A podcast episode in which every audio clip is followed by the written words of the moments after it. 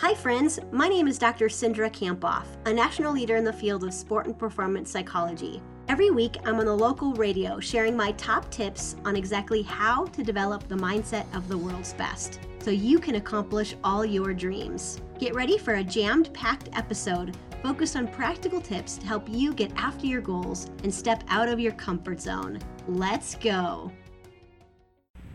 We check in with Cindra Kamphoff again, and we're talking about going for the gold. Cindra, start us off with a quote today.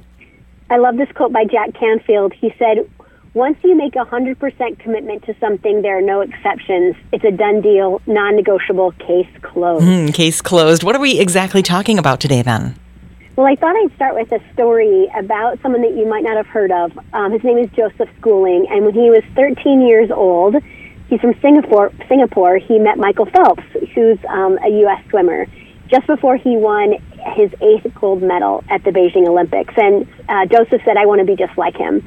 So what's amazing is eight years later, Joseph was racing Michael Phelps um, in Michael Phelps's second to last career race, and. Um, you know, the race Phelps won in three previous Olympics. So Joseph actually led at the half, and um, and Phelps tried to turn, tried to push to get him, but he couldn't. And so he just finished behind Joseph by three fourths of a second. And uh, so it was pretty cool. It was Joseph's first ever gold medal, the first gold medal for Singapore, and a new Olympic record. And after the race, um, Joseph said, You know, it's crazy to think of what happens in eight years. A lot of it is because of Michael, and he's the reason I wanted to be a better swimmer. So I want to share this story because I think Joseph was 100% committed and I think to be world class and really great at anything, um, you know, we have to be 100% committed to what we want. And so, how does this relate to you and me? Because we're not Olympic swimmers. I think it relates to you and I because when we're 100% committed, we don't make any excuses and we don't let excuses get in the way.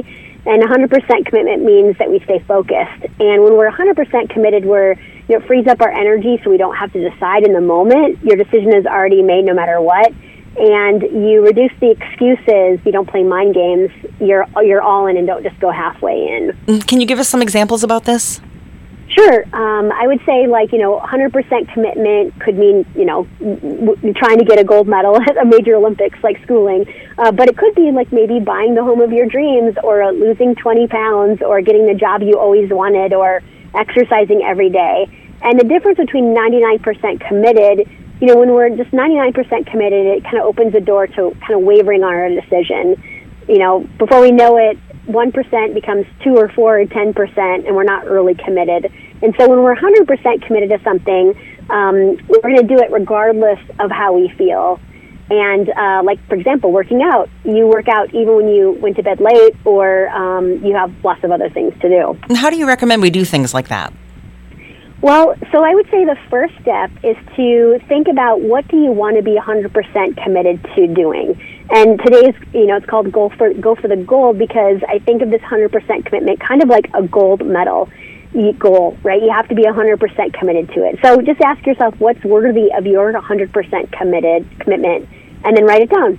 And then second thing is um, you could make a list of habits or disciplines necessary for you to really you know, achieve that 100% committed gold medal goal? What do you need to do? Um, so it might mean, you know, calling two new potential clients every day, or meditating every day, or shooting 100 free throws, right? What is mm-hmm. it that mm-hmm. you need to do to be committed? And sometimes people will write something like a start, stop, and continue list when they're thinking about what do they need to do to be, you know, committed. For example, they might say, well, I need to start. What do I need to start doing? What habits do I need to start? What do I need to stop, you know, to avoid the 99% commit, commitment? And then what do I need to keep doing that I'm already doing? And what final message do you have for us today? Yeah, uh, my final message is, you know, at some point, even if you're 100% committed, you're going to wake up and you're not going to necessarily want to take the steps to reach your, you know, your 100% committed gold medal goal. Um, and so that's where we have to fight to have that daily discipline. And it's easy to get in our own way. And so when you do, I think the key is to focus less on how you feel in the moment and more about how you're going to feel when you accomplish that goal. Cindra, what's the power phrase you're going to use for us this week?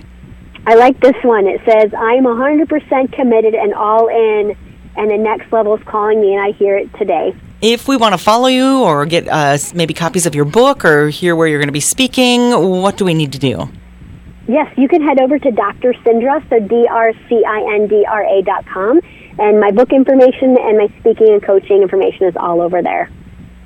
Way to go for finishing another episode of the High Performance Mindset. I'm giving you a virtual fist pump. Holy cow, did that go by way too fast for anyone else? If you want more, remember to subscribe, and you can head over to Dr. Cindra for show notes and to join my exclusive community for high performers, where you get access to videos about mindset each week. So again, you can head over to Dr. Cindra. that's D R C I N D R A dot com. See you next week.